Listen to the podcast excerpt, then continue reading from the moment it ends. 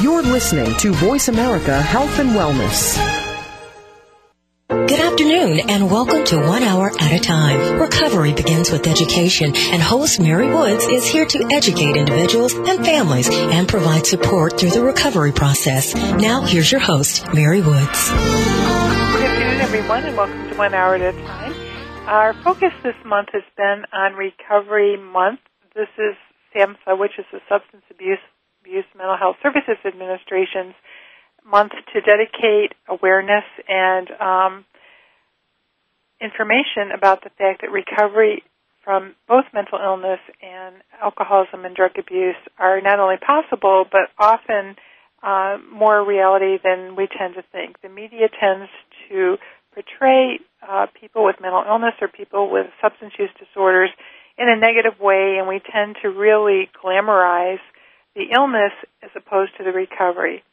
Um, if you want to think about um, some of the the shows that are that are currently being um, offered, um, in terms of there's a show on that really kind of looks at somebody in the throes of their illness, and we don't really get to see the recovery part of it. And I think it's important that we know that one in ten people in America or one in eight people in America are affected by some type of substance use disorder. We know that um, one in four people are affected by a substance use disorder, which means they they're living with someone who has a substance use disorder, they're working with someone who has one, they're good friends with someone who has a substance use disorder, and they've been affected by how that illness has manifested itself in, in their friend, their loved one, or their their uh, coworker. We also know that um, among 18 to 25 year olds, the prevalence of uh, severe mental illness is about 18%, and uh, we know that mental illness can happen to anybody regardless of of their age, their gender, their background, their race, or their ethnicity. We know that one out of four people in from the ages of 18 to 24 report having a mental illness.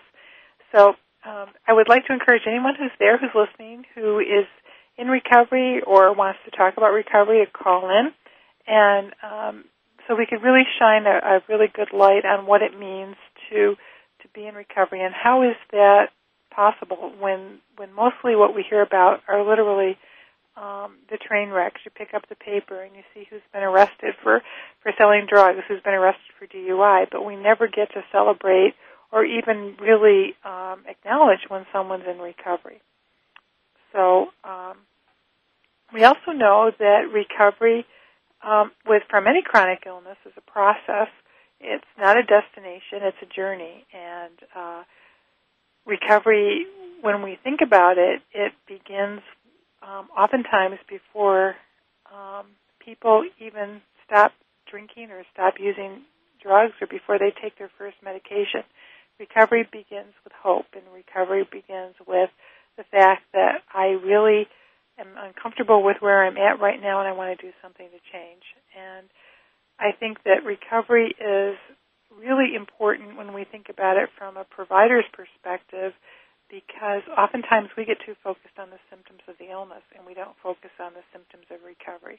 We don't support the symptoms of recovery because we're too busy trying to fix the symptoms of the illness.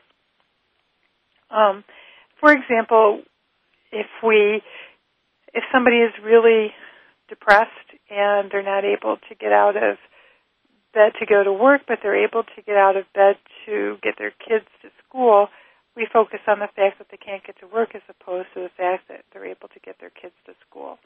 Um, if somebody has been um, in the throes of their substance use disorder, if they're they're drinking and they get thrown out of treatment, we focus on the fact that they're they're drinking and they're denied treatment, but we don't focus on what's happening with the individual that's, that's causing the stress or the, the triggers that are leading someone to to use alcohol or drugs and thus provide treatment for them.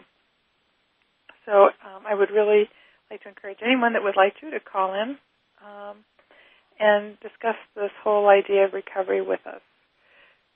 We also know that um, recovery often happens over the course of a lifetime. That that especially people with mental illness or people who experience substance use disorders, they may have long time of using, uh, of being relatively stable and substance free, and then something will happen and it will trigger an episode of illness.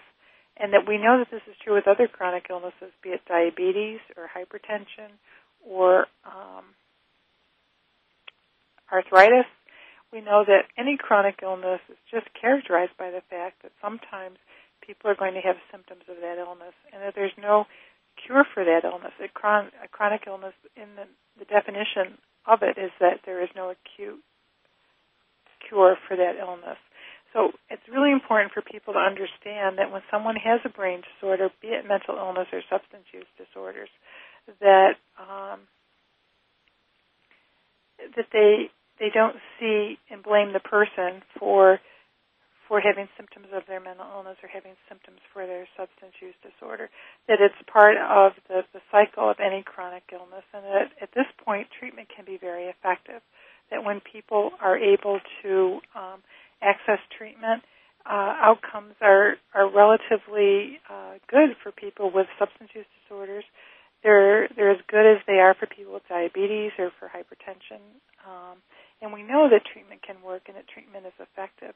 We also know that treatment means more than one episode of care. We know that the longer somebody has access to treatment, the better the outcome is. And we also know that and at least in America, we really are looking at a short-term easy fix for, for addiction and for other chronic disorders as well.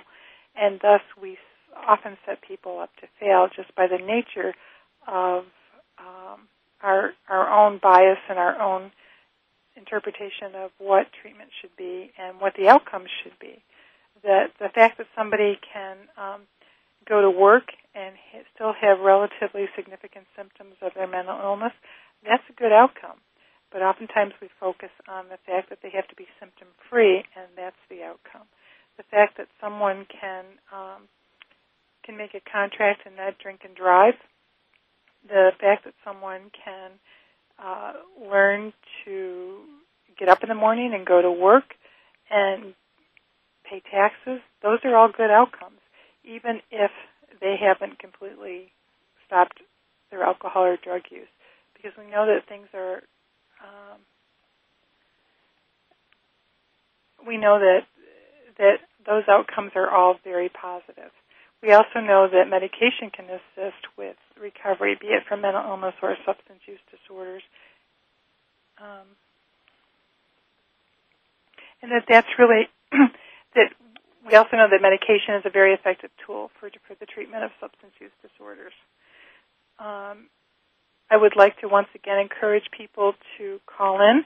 We would like to hear uh, other people's experience with recovery other things that are happening that focus on recovery. Um, certainly, I would like to invite anyone to call in who's out there and who is listening.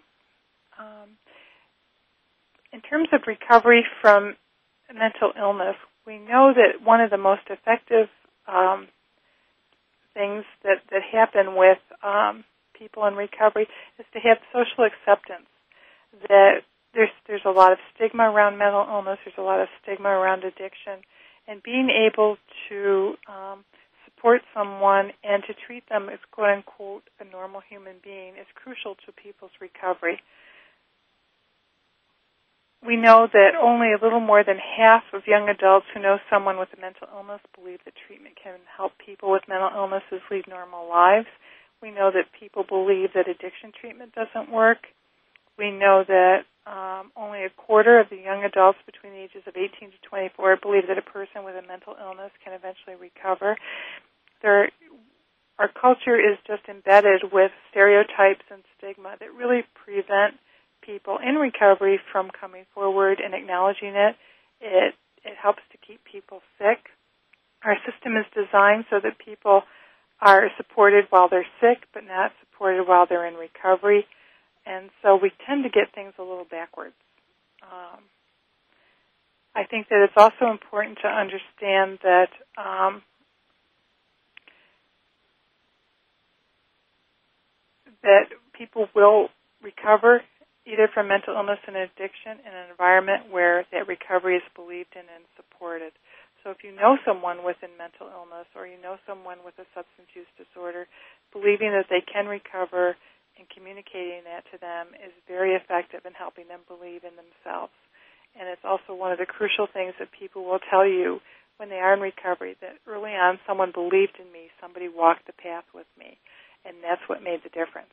And um, and it's just so important to know that those relationships that we build early on in someone's treatment are really can really make or break the outcome of that treatment.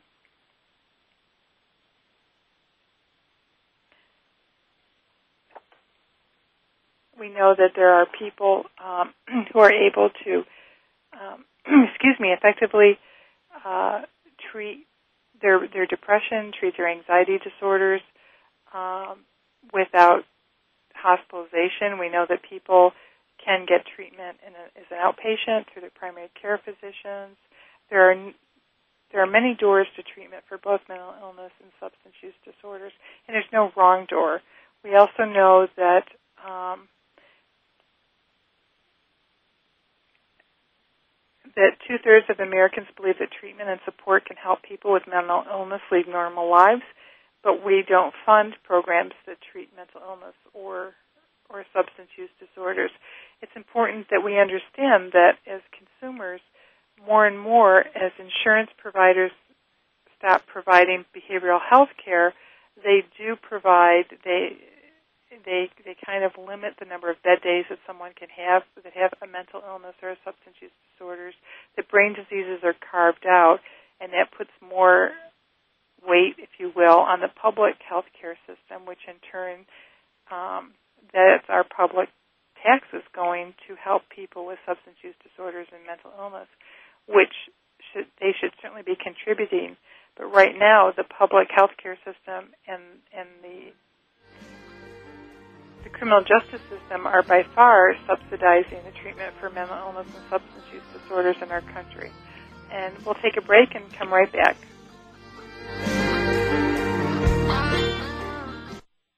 You're listening to Voice America Health and Wellness. Westbridge Community Services. Westbridge is a nonprofit organization dedicated to supporting the recovery of families and individuals who experience co-occurring mental illness and substance use disorders. Westbridge provides integrated dual diagnosis treatment for adult men and women using evidence-based practices. Visit our site today at westbridge.org and discover that doing what works in helping individuals and families gain recovery from dual disorders is important to the staff at Westbridge Community Services. Westbridge utilizes current evidence-based practices, consensus practices, and common sense to provide treatment to individuals and families that experience co-occurring mental illness and substance use disorders. That's westbridge.org, Family Centered Recovery for co-occurring mental illness and substance abuse disorders.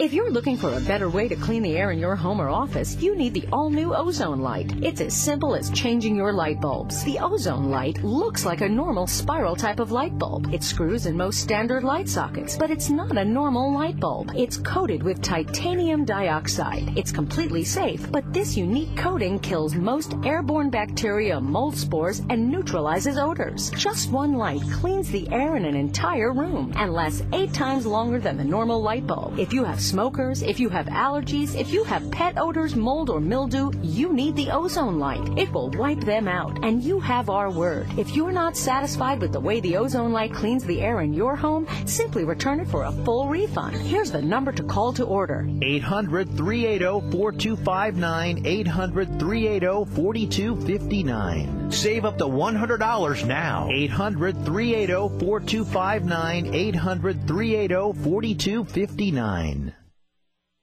Westbridge Community Services.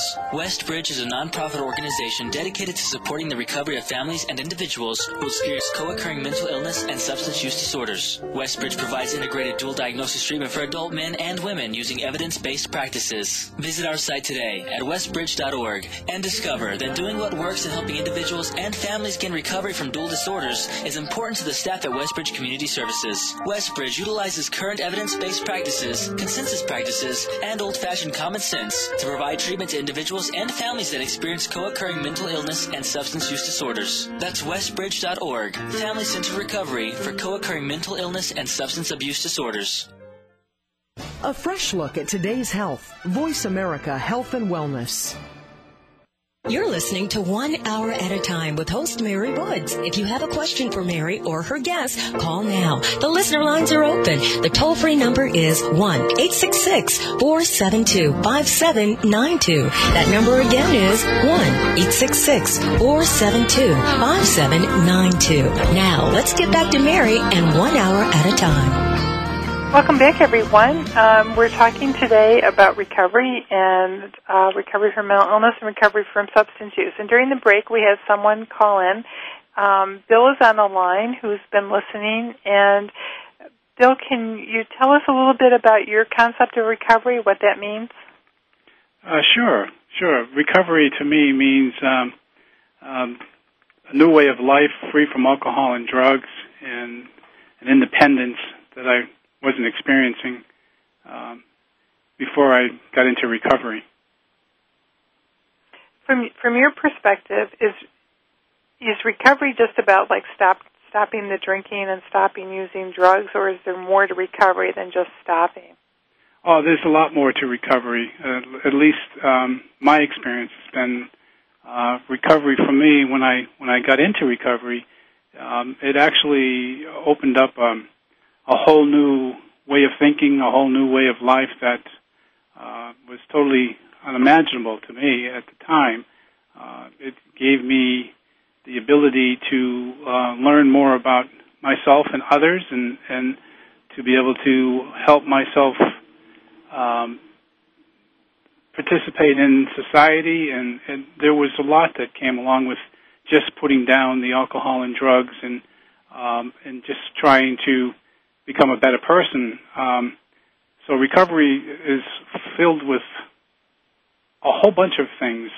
Um, the spiritual part of recovery, uh, the being the part of just being able to uh, develop relationships with people that I wasn't able to do before. So there was so much uh, more than just putting down the alcohol and drugs that um, that I didn't expect to, to occur. That did, and I'm very grateful that it did, and, and continue to be grateful for that process of being able to build relationships with people and, and, and, and to learn a better way of life. From your perspective, what is it that you think that keeps people quiet about their recovery? Why do we hear so much more about people who are actively using and and and in trouble than we do people who are, as you as you are describing, that are having wonderful lives and great experiences? Well, I think um, I think it's because of it being anonymous, number one, and number two is, I think uh, for myself, and I'll speak only for myself, is that I like it to be, um, I like being quiet about it uh, because of the stigma that comes along with being an alcoholic, um, and the uh, fact that uh, what you always hear about is, uh, you know, the relapses and the negative things about people trying to be in recovery. So for me, um, being quiet about it and, and just being able to go about my life and to help others uh, in in ways without having to broadcast it has been, I think, a lot more beneficial and a lot more positive for me. You know, as I speak for myself. Have you ever seen um, what kind of like stigmatizing or discriminating things have you seen? Um, well, I, can tell you that uh, you know, for when I when I first got uh, into recovery, um, I was uh, working in an environment where um, it was sales and management, and and there was a lot of wining and dining going on, and um, the, so one of the things that I had a tremendous amount of fear about was that if I was to let my colleagues know that I was in recovery, you know, I would have been labeled as, oh, this guy doesn't drink anymore, and and um, and I you know I had seen what and heard conversations of what had occurred to an, another individual who worked for the same company. You know that we were kind of like uh, outcasted in the sense that we were, I felt like I wasn't a part of that group anymore, and almost like they didn't trust me was what I was experiencing. You know, it's it's interesting because being um, an alcohol and drug abuse counselor, what I experience when I tell people what I do is, especially if I'm in a social situation, they become very uncomfortable. Mm-hmm. Um, that they don't want to know anything about what is what does an alcohol and drug abuse counselor do, and most of the time they either begin justifying why they're drinking or they just walk away. You know that it's it's really it's it's interesting to see how uncomfortable people are with um, the whole concept of of drinking and, and doing drugs.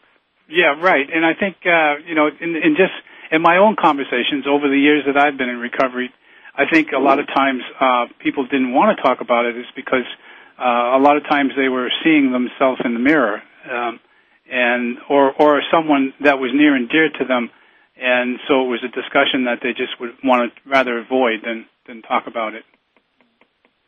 What has your experience been with the, the whole the whole concept of like relapsing and um, you know the the struggles that, that sometimes people go through in their recovery?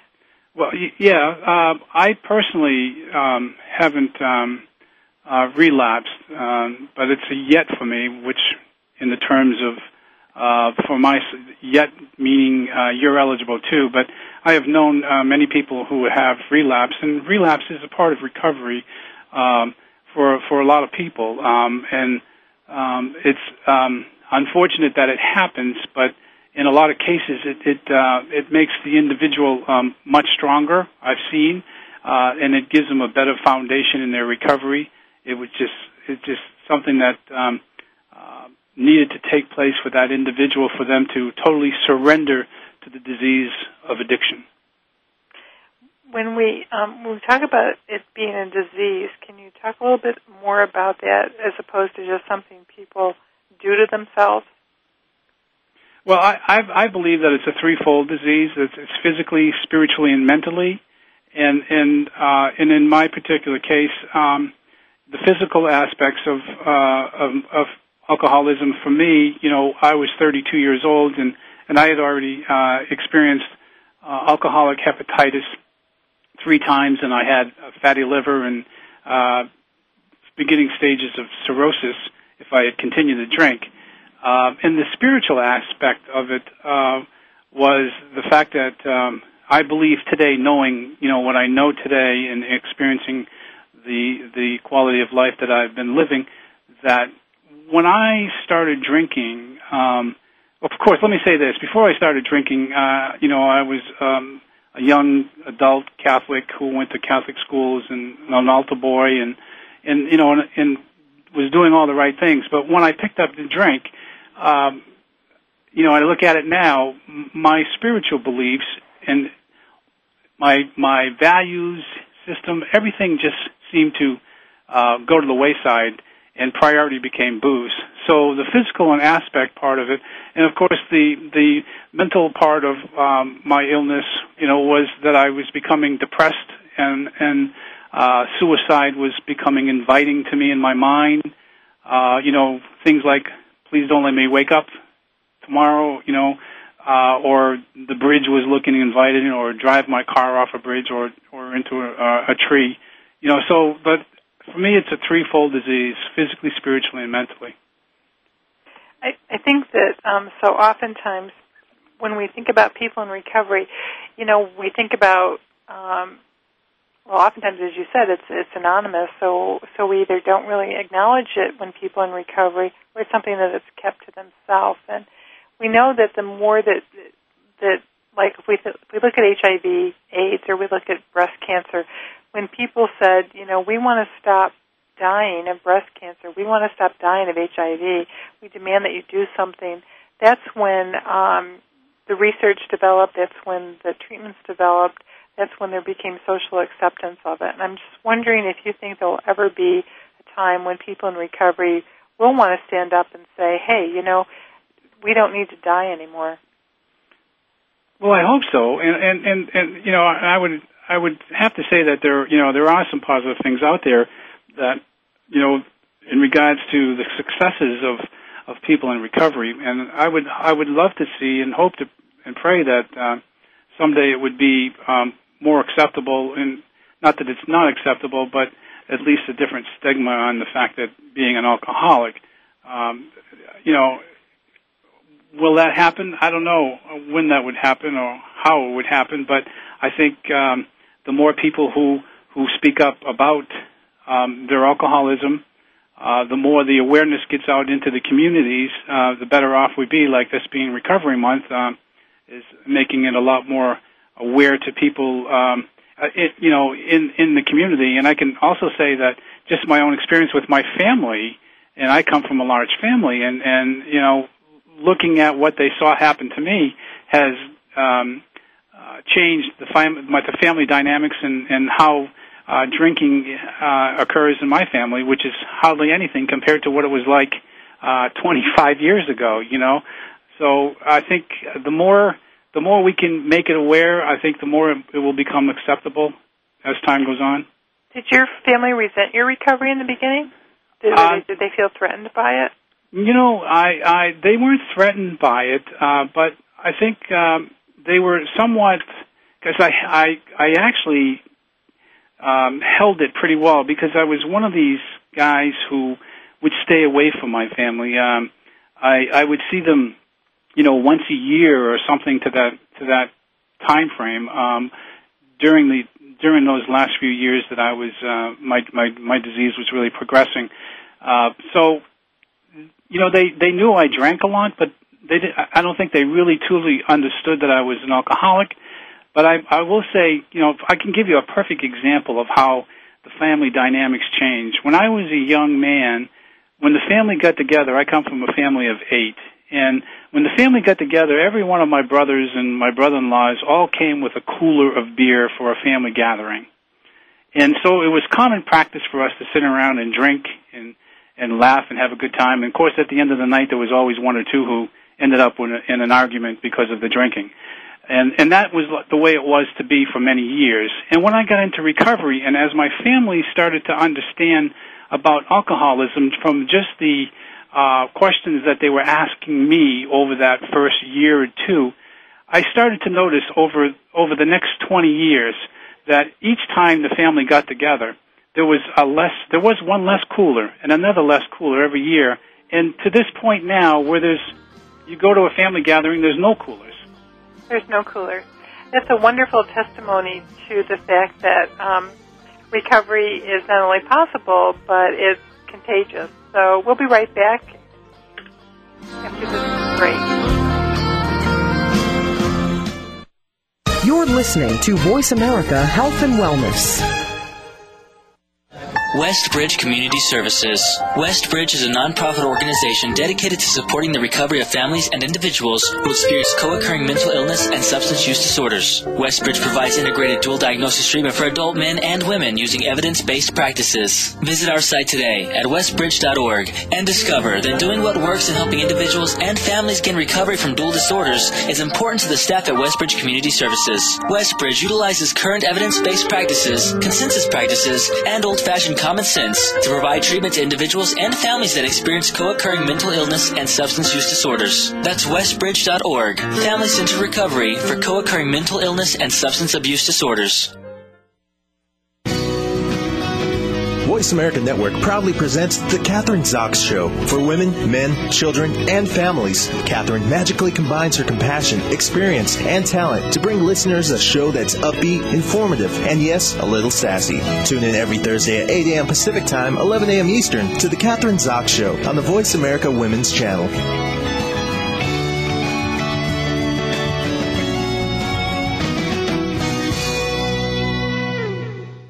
Your life, your health, your network. This is Voice America Health and Wellness. You're listening to One Hour at a Time with host Mary Woods. If you have a question for Mary or her guest, call now. The listener lines are open. The toll free number is 1 866 472 5792. That number again is 1 866 472 5792. Now, let's get back to Mary and One Hour at a Time. Welcome back, everyone. Um, in our last segment, we were talking with Bill, who called in to share with us his experience with recovery and his own uh, diseases of alcoholism and, and drug drug addiction. Um, and we have, I think, we still have Bill on the line. Uh, yes, I am. Okay. Um, thank you for returning. I What's just that? Heard a click. I just heard a click. Did anybody else join us? Not yet. Okay. All right. Um, Bill, can you tell us a little bit about what you're doing now for work? You had mentioned that you were in sales and before. Yeah, I was in I was in sales for you know most of my life, and um, now I've gotten into working um, in the field of um, working with uh, individuals with uh, substance abuse disorder, substance abuse, and, and um, mental illness. And how did you how do you find working in the field as compared to being in recovery from the field? How do, how do those two relate? How do they relate for me? Yeah, yeah. Well, um, when I was um, in recovery, it, I found it to be extremely rewarding for for being able to help someone um, when when someone reached out for help, someone that was new coming in and needed um, some support. And I found that to be true even in working in the field. I find it to be uh, challenging, but also very rewarding to see uh, an individual come into treatment and and reach um, um, another point, um, you know, in their life where they start the recovery. So it, it's it's very re- re- rewarding in, in all aspects of what I'm doing. Do you think people can get their recovery through work? They can get their recovery through work. Yeah. No, think- I think it's. Um, I think I think there's a, maybe a little part that they could get because of um, the remember remember wins that are occurring when you're when you're working with individuals. But I think an individual still needs to to uh, continue having their own um, program uh, for their own um, recovery. You know, to continue their uh, going to their meetings that they were going to and continue to work the steps and, and to to have their own separate program. Can you give us an example of um, what you do? Uh, yeah.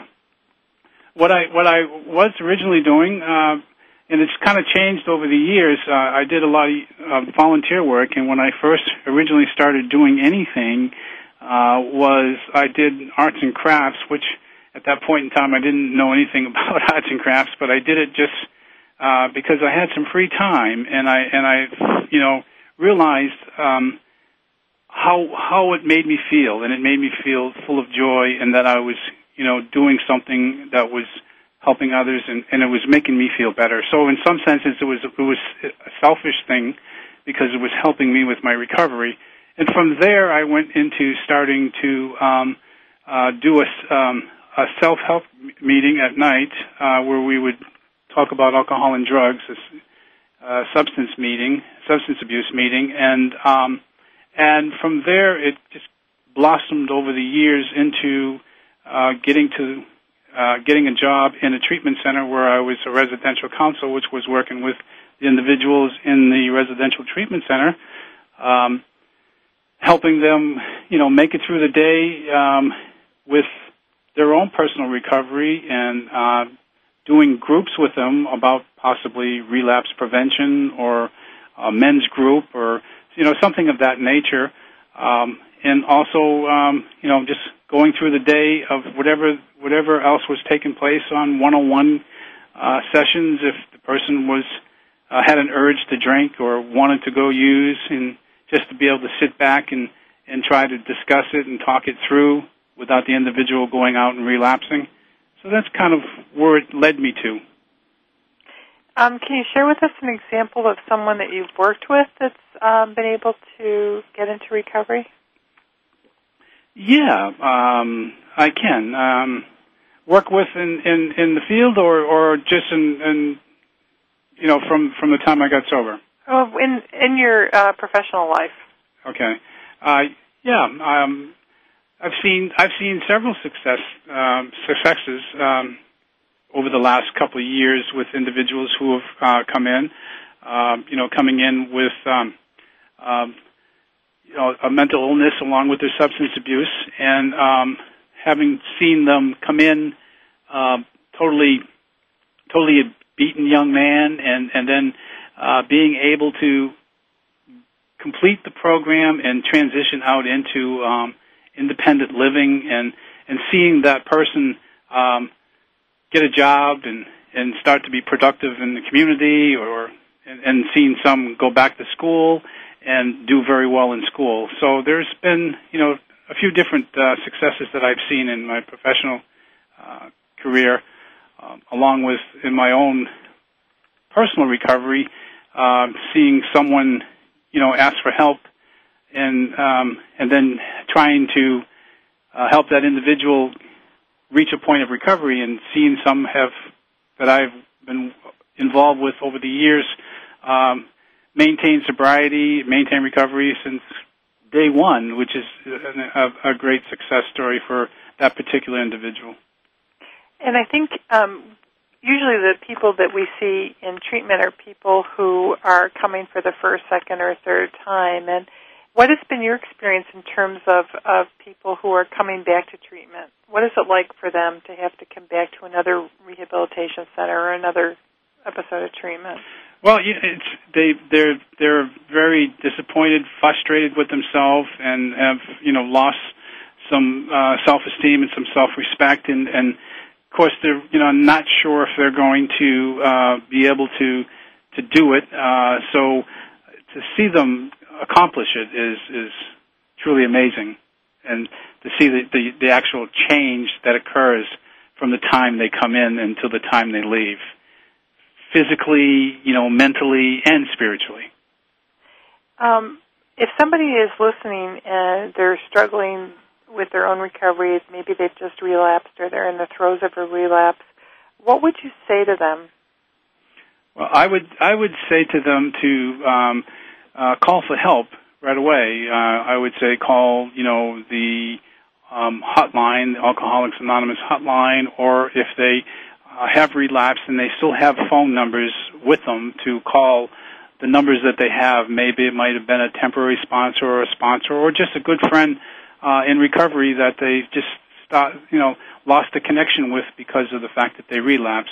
But I would, you know, definitely encourage them to go to an AA meeting right away uh, as soon as possible and to get on the phone and, and call someone for help.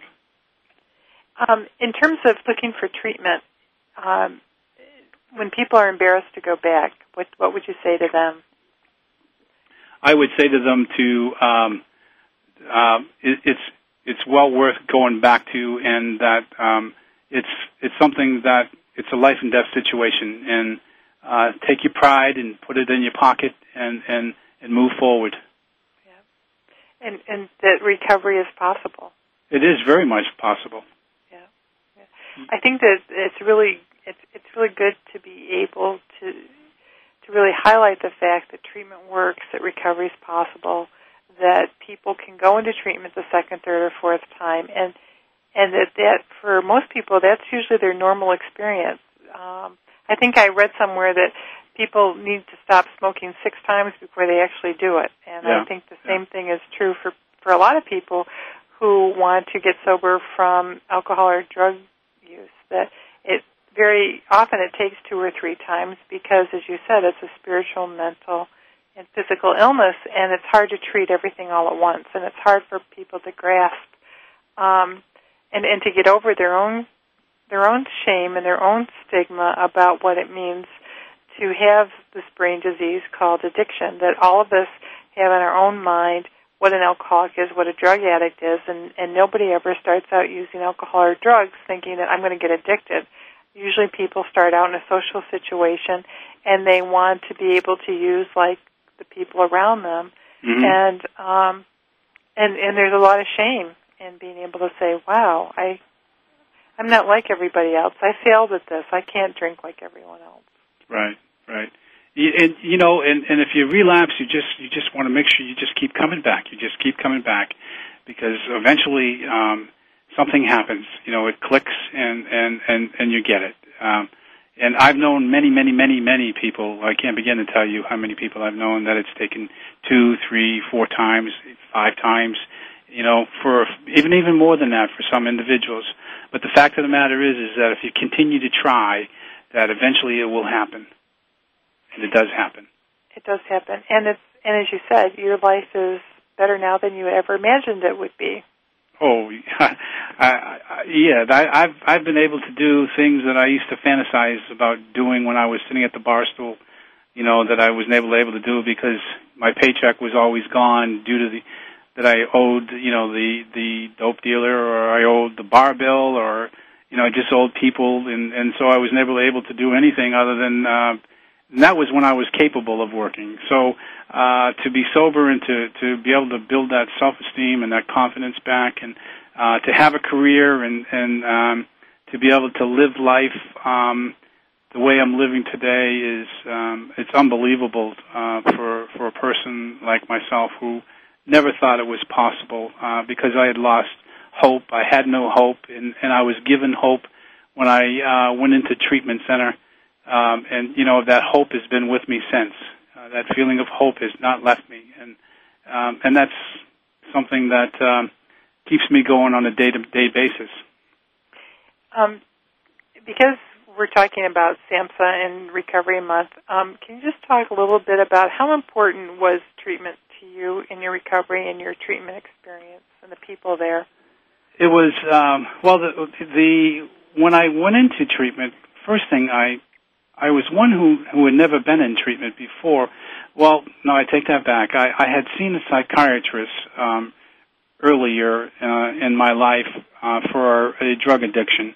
I was on a methadone maintenance program for for heroin addiction, but then years had gone by and I hadn't received any treatment. And when I did reach out for help, I I called the um, uh, treatment center and I went in to the, and had an, an interview and and when I had that interview, it was the first time in my life, um, at least the first time I could remember in many, many years, where I had actually told, you know, not the whole truth, but some of the truth about how much I was drinking and drugging. And, and the person there was uh, listening, and, and when I finished that interview with that person, I, I had that feeling of hope that I spoke about earlier. And uh, when I was in treatment uh, from then on, I learned about the disease of alcoholism, and and I also learned uh, because I wasn't sure if I was an alcoholic, so I, I admitted it, but I and I accepted and I surrendered to it uh, during that process because of what I was learning about. I learned that I wasn't unique and that the things that were going on in my mind and the things that I was doing, I wasn't the only one that was doing those things many, many people were doing the same thing that I was doing. So it kind of made me feel that I was in the right place, and the staff there was um, uh, very supportive and very helpful to me, and they they had a uh, a lot of knowledge about the disease, and and they taught me a lot during that 30 days that I was there, along with um, teaching me uh, about Alcoholics Anonymous, so that when I did leave um, that treatment center. Um, I had a little bit of knowledge of, of what to expect when I was going out into the uh, real world again. I think that um, that's just a great illustration of the fact that treatment does work and how effective it can be. Mm-hmm.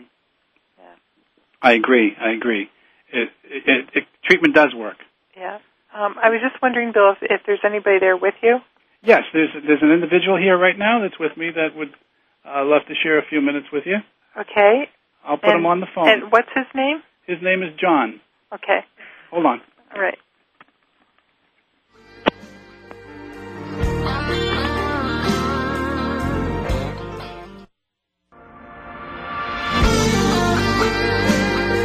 A fresh look at today's health. Voice America Health and Wellness.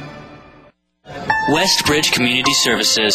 Westbridge is a nonprofit organization dedicated to supporting the recovery of families and individuals who experience co-occurring mental illness and substance use disorders. Westbridge provides integrated dual diagnosis treatment for adult men and women using evidence-based practices. Visit our site today at westbridge.org and discover that doing what works in helping individuals and families gain recovery from dual disorders is important to the staff at Westbridge Community Services. Westbridge utilizes current evidence-based practices, consensus practices, and old-fashioned common sense to provide treatment to individuals and families that experience co-occurring mental illness and substance use disorders. That's westbridge.org, Family Centered Recovery for co-occurring mental illness and substance abuse disorders. Your life, your health, your network. You're listening to Voice America Health and Wellness. You're listening to One Hour at a Time with host Mary Woods. If you have a question for Mary or her guest, call now. The listener lines are open. The toll free number is 1 866 472 5792. That number again is 1 866 472 5792. Now, let's get back to Mary and One Hour at a Time. Welcome back, everyone. Uh, We've had a few technical difficulties this this week, but um, hang in there with us because we've got a couple people that are on the line talking with us about recovery. This is Recovery Month, and we have John on the phone, who um, I'm not sure if most of you got to hear, but um, John, we're talking about recovery. This being Recovery Month, and um, the fact that recovery is possible from alcoholism, drug addiction, and mental illness. And we were just wondering, you know, what what your thoughts are on on all of those things. Well, I totally agree with all of that. Um, I suffer from mental illness and I have addiction to drugs and alcohol. And when I first went to rehab, I was absolutely broken. And um, I did relapse and I just kept coming and I was able to pick up things that have helped me for quite a while now to be able to motivate myself and live a healthy, sober lifestyle and also control my bipolar disorder. So for you, John, relapse was part of your recovery, Correct. and that, that it required more than one treatment for you to be able to get to where you are now. Yes, it required multiple treatments. Right. And that just um, when when it requires multiple treatments, what does that feel like from your perspective? Did, At did you first, feel? it felt like I was failing, Uh-huh. but I started to realize that each round I would pick up more and more tools and things that would help me to be sober and to get well. So, really, I mean, I guess I just wasn't ready. I needed Or- to learn more, educate more. Or that it took a while for you to gather all those tools. Right. Yeah, yeah. Um, do we have Daniel on the line too? Not sure. Is there Daniel? Um, we do this via telephone, so I'm not sure whether Daniel's on the line or not. But um, we'll wait for him to click in. Uh, John, can you tell a little bit about if you were there are people out there listening from your perspective who have been in um, in treatment and they're feeling like a failure, what would you say to them? Um, give it your best shot. Um, I would definitely say that having a list of um, gratitudes was huge for me because you know, there are things I wanted to do that didn't involve alcohol and drugs and things that did matter a lot to me in my life. And holding on to those things definitely helped me to move forward. And so, as a result of um, your treatment and your decisions, where are you now? What are you? What's your life like now in recovery? Well, actually, I've been asked that a lot recently. Um, I will have nine months on Saturday, and it seems like just yesterday I was in the hospital overdosing. But um, you know, I just I can't explain it except for the Lord's prayer when they say, "Thy shall be done on earth as it is in heaven." I feel like that's what happened to me between my choices and asking for help and just everything together. You know, it's unexplainable. I couldn't ask for more. Have things in your life improved dramatically, or if they're are they still just chugging along? My life has improved in every single aspect dramatically, and it improves daily.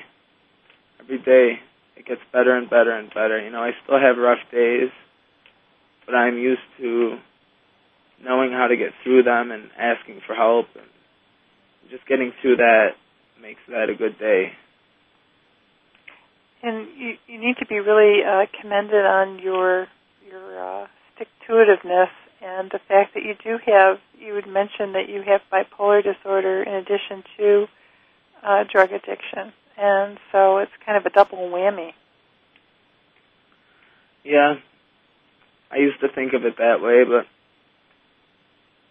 in the process of learning how to help both of those diseases, I've kind of become sort of thankful for what I do have and um, it's it's absolutely controllable, both my bipolar and my addiction, and learning how to control it has just made me a better person all around. So, I mean, it is a double whammy, but it's also it's been a great lesson.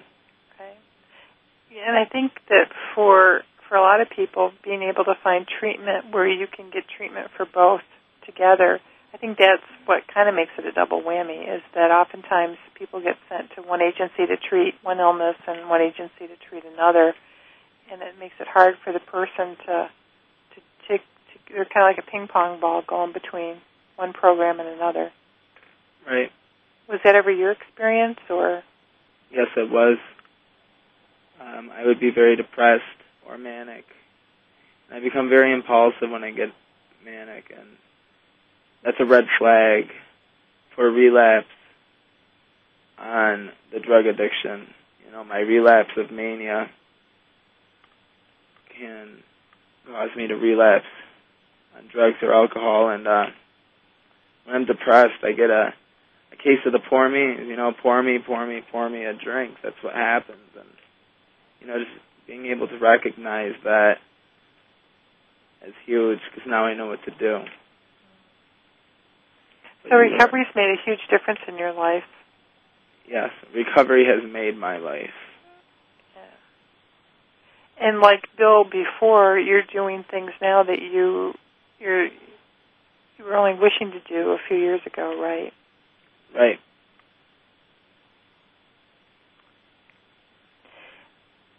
So recovery is possible. Recovery works, and um, recovery is available if you need to do the legwork, right? Exactly. Yeah. Is recovery easy, John? Do you find it easy? I don't find it easy, but it's definitely a learning process, and there's pink, there's pink clouds and there's black clouds, and then there's just days that are just good. They're satisfactory, and you know you just have to go with it. And I've never heard anybody say that they got sober and worked to be a better person being sober, and they don't like their life. I've never ever heard that said. So, you know, it's just absolutely worth it to give it your best shot. From your perspective, how important was it for you to have um, a sober friend or sober people or people who were accepting of you um, to get into recovery? Well, luckily, I did have some friends that were true friends all along who didn't like they drink alcohol, but they're not alcoholics, and they rarely do it.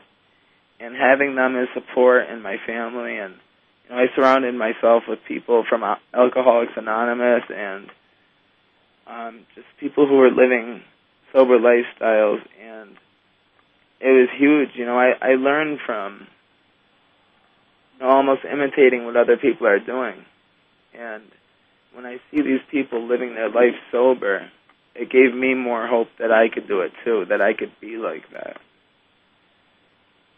So, as Bill was saying earlier, hope is a big part of being in recovery or having recovery. It's one of the biggest pieces for me. And how did you get it? Um, I think a lot of it had to do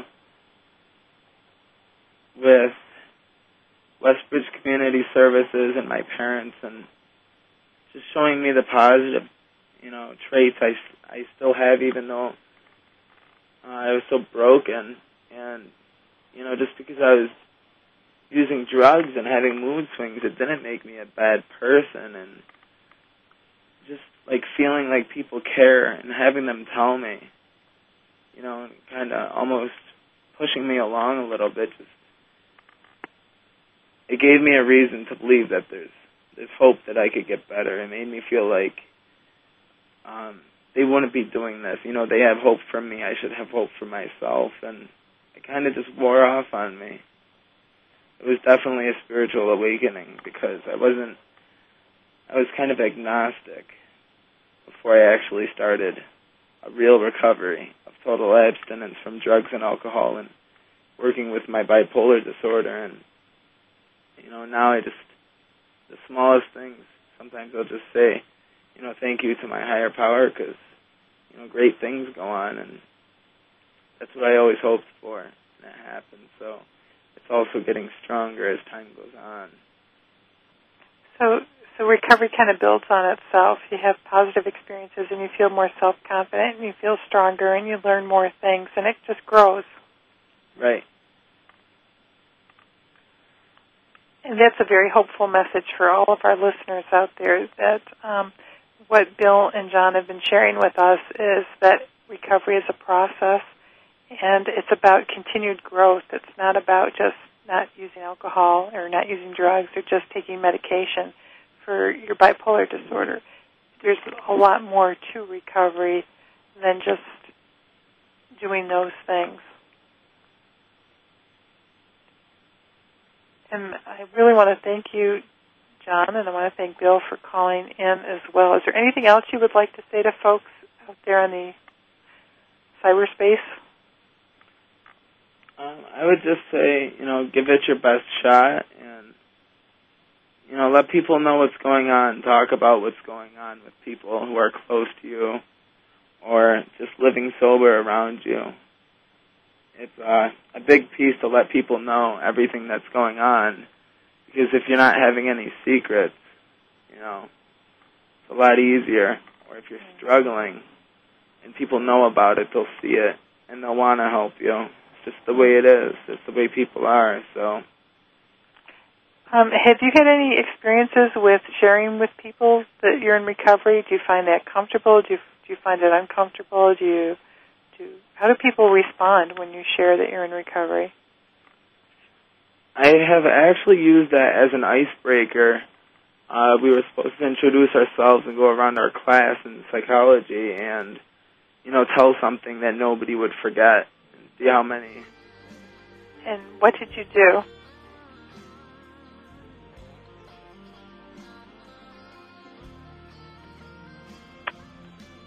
thank you all for listening today. Um, I want to thank John and Bill for calling in and kind of uh, making our program today. We couldn't have done it without you. I want to thank you all very much, and we'll see you next week.